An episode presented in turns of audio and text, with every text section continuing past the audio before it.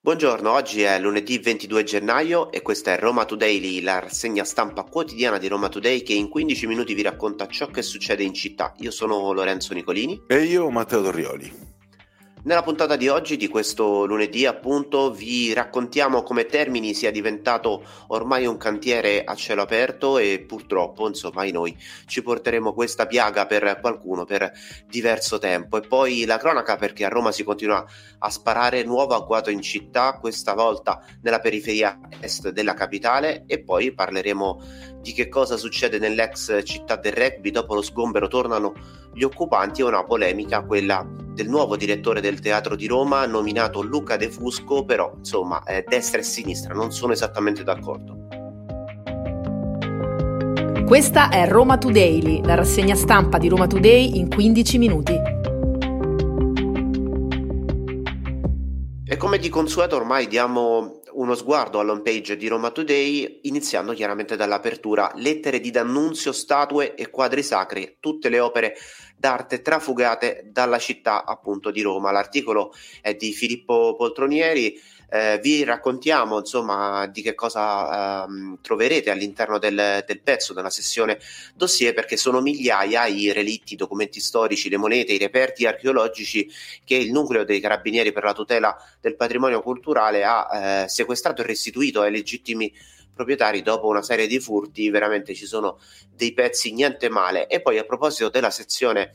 dossier eh, c'è un altro articolo sempre di Filippo Poltronieri che racconta come eh, Roma non ha spazio per Catherine Skerl. Chi è Catherine Skerl? Molti di voi probabilmente non la conoscono. Eh, diciamo che il caso ricorda quello chiaramente di Simonetta Cesaroni. Eh, era appunto eh, una delle due ragazze insieme a Simonetta Cesaroni che è stata divisa da anni da da appena due anni eh, da mh, mm, eh, una sorte ormai simile, il caso di Catherine Skerl del 67, quello di Simonetta Cesaroni del 69, però probabilmente insomma tanti di noi di Chetti, così si faceva chiamare, non si ricordano assolutamente nulla. E restiamo sull'home page, eh, sarà una settimana difficile, difficilissima per Roma a causa non solo dei cantieri dei quali parleremo più avanti, ma anche degli scioperi. Sciopero a Roma, metro, treni, tram e bus a rischio, lo troviamo nella nostra home, si comincerà, pensate, domani il 23 gennaio con il comparto dei taxi che incroceranno le braccia e dalle 10 del mattino porteranno avanti una protesta a Piazza della Verità. Eh, questo eh, ovviamente contro la questione delle licenze, eh, ormai sempre più imminente quella delle nuove licenze. Il 24 gennaio invece sciopero di 24 ore del trasporto pubblico. Atac e Cotral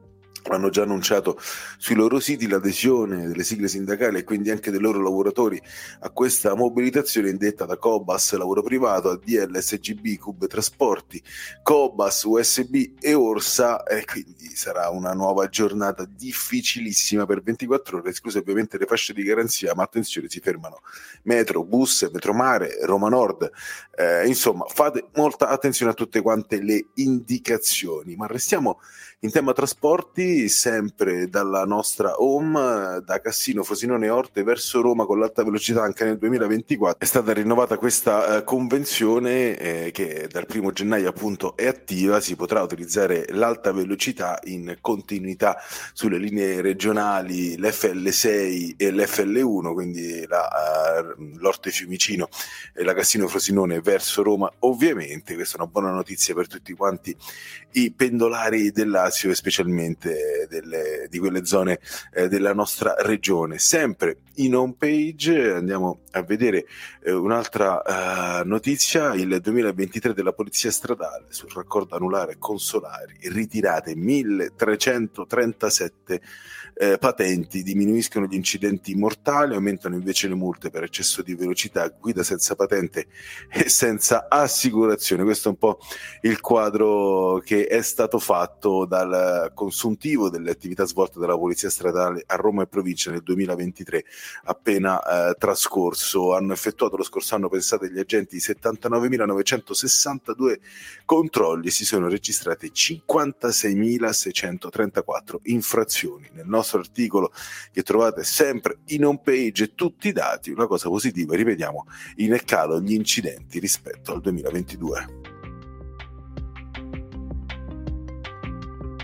E prima di tornare, come ci ha detto Matteo, a parlare di mobilità e di viabilità per certi versi, perché appunto Termini da oggi ufficialmente si è trasformato a un cantiere a cielo aperto, parliamo un attimo di cronaca, apriamo una parentesi perché a Roma si è continuato a sparare ed è proprio questa la prima notizia che vi approfondiamo dal fine settimana. Siamo a Torre Maura, nella zona della via Casilina, in particolare siamo nella zona di Piazza degli Alcioni, intorno alle 3 eh, di notte, un ragazzo di 25 anni è stato ferito da colpi di pistola, un agguato ancora una volta in piena regola. Ora, che cosa sia successo è al vaglio della Polizia di Stato, perché chiaramente eh, questo, eh, questo, agguato eh, arriva dopo un'escalation di violenza, eh, dopo l'omicidio di Alexandru Ivan, il ragazzo di 14 anni ucciso a Pantano, e dopo l'omicidio di Cristiano Molè, l'uomo di 33 anni, lui invece ucciso a Corviale. Ecco, ascoltato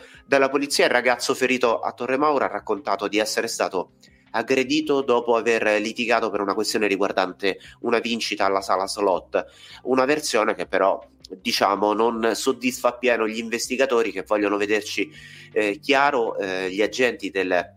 Sesto distretto casilino della Polizia di Stato hanno acquisito le telecamere di sorveglianza all'esterno del, loga- del locale e di alcune strade eh, limitrofe a Piazza degli Alcioni. Ora chiaramente, vista anche la zona, siamo come dicevo prima a Torre Maura, la pista della droga non è affatto esclusa. Lavori a termini da quest'oggi alle 5.30, quindi ancora prima di quando cominciamo a preparare il nostro podcast, il nostro podcast di Roma Today, sono partiti i lavori a termini, una vera rivoluzione per il bus e traffico, c'è da rifare piazza dei 500 per quanto concerne il giubileo e già c'erano stati dei problemi solo con la cantierizzazione, quindi per preparare i lavori che partono oggi. E in pratica verrà chiusa via Giolitti, eh, cambiamenti saranno soprattutto per la viabilità eh, privata, il tratto di via Giolitti da via Rattazzi a Piazza dei 500 sarà riservato esclusivamente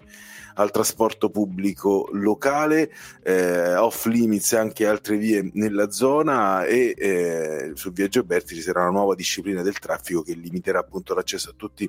i mezzi privati attenzione, cambi di sensi e di marce svolte obbligati in piazza Manfredo Fanti, via Carlo Cattaneo, via Enrico Cialdini, piazza di Santa Maria Maggiore, via Farini e via Giovanni Amendola. All'interno della stazione Termini sono stati spostati i capolinea, tanto che trovate anche sul nostro sito su romatoday.it la nuova mappa di Piazza dei 500 con la leggenda dove trovare il vostro autobus, ci sono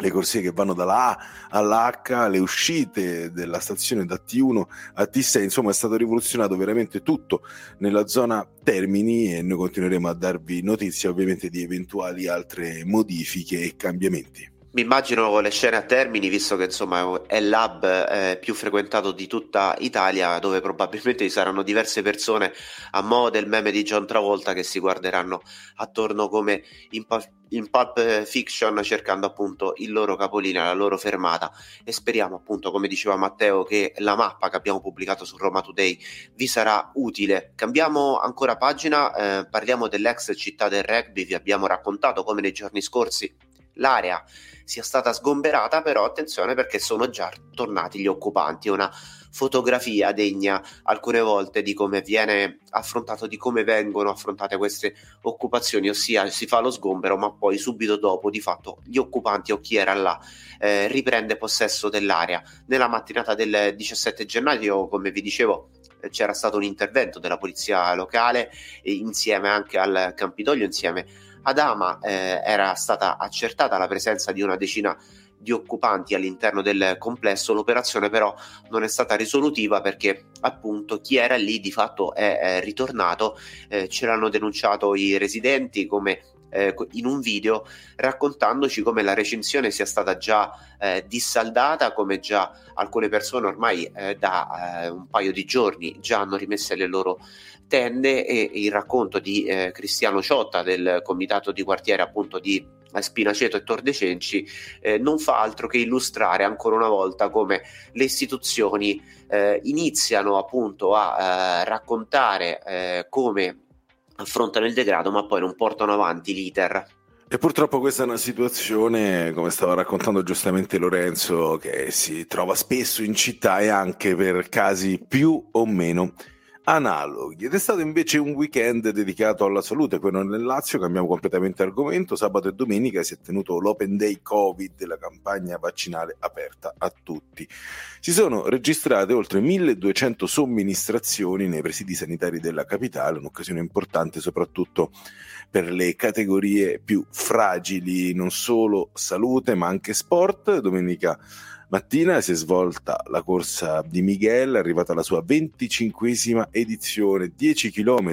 tra le strade che passano tra il Foro Italico, Ponte Milvio e lo Stadio Olimpico per ricordare Miguel Sanchez, ma anche per ribadire che lo sport è inclusione e che può diventare un potente volano a favore dell'esercizio della libertà di pensiero. Sono stati oltre 11.000 i partecipanti a vincere è stato l'atleta di Vittorio Veneto Martino Denardi che ha tagliato il traguardo sulla pista dello Stadio Olimpico in 30 e 04. In campo femminile invece vittoria per la romana Lucia Mitidieri che ha chiuso la prova in 33.16. E la chiusura sembra essere sulla cultura, ma di fatto non è così, eh, perché Luca De Fusco è sì il nuovo direttore del Teatro di Roma, il Campidoglio però ha contestato la nomina e ha annunciato barricate. Non solo il Campidoglio a dire il vero, ma anche il PD nazionale con Ellie Schlein, eh, la decisione, oltre che insomma dall'assessorato appunto alla cultura con l'assessore Michel Gotor, è stata contestata anche dalle alte sfere appunto del Partito Democratico, ma anche dalle alte sfere dal presidente eh, della Fondazione del Teatro di Roma, assente al momento della nomina. Secondo qualcuno, di fatto la destra ha voluto piazzare una pedina, ecco, insomma, per intenderci. Eh, la nomina è arrivata proprio sabato mattina eh, dal consiglio della fondazione che ha deciso nel corso di una riunione a cui non aveva fatto parte proprio il presidente e la consigliera designata dal comune eh, la nomina di ehm, appunto Luca De Fusco. Quindi insomma uno smacco secondo qualcuno ed è così che eh, nel corso di questo weekend si sono susseguite eh, le frecciate da parte da una parte del Campidoglio, dall'altra della destra, da una parte del Teatro di Roma, dall'altra invece del governo per cercare di tirare l'acqua al proprio mulino e di giustificare di fatto la eh, nomina di Luca De Fusco.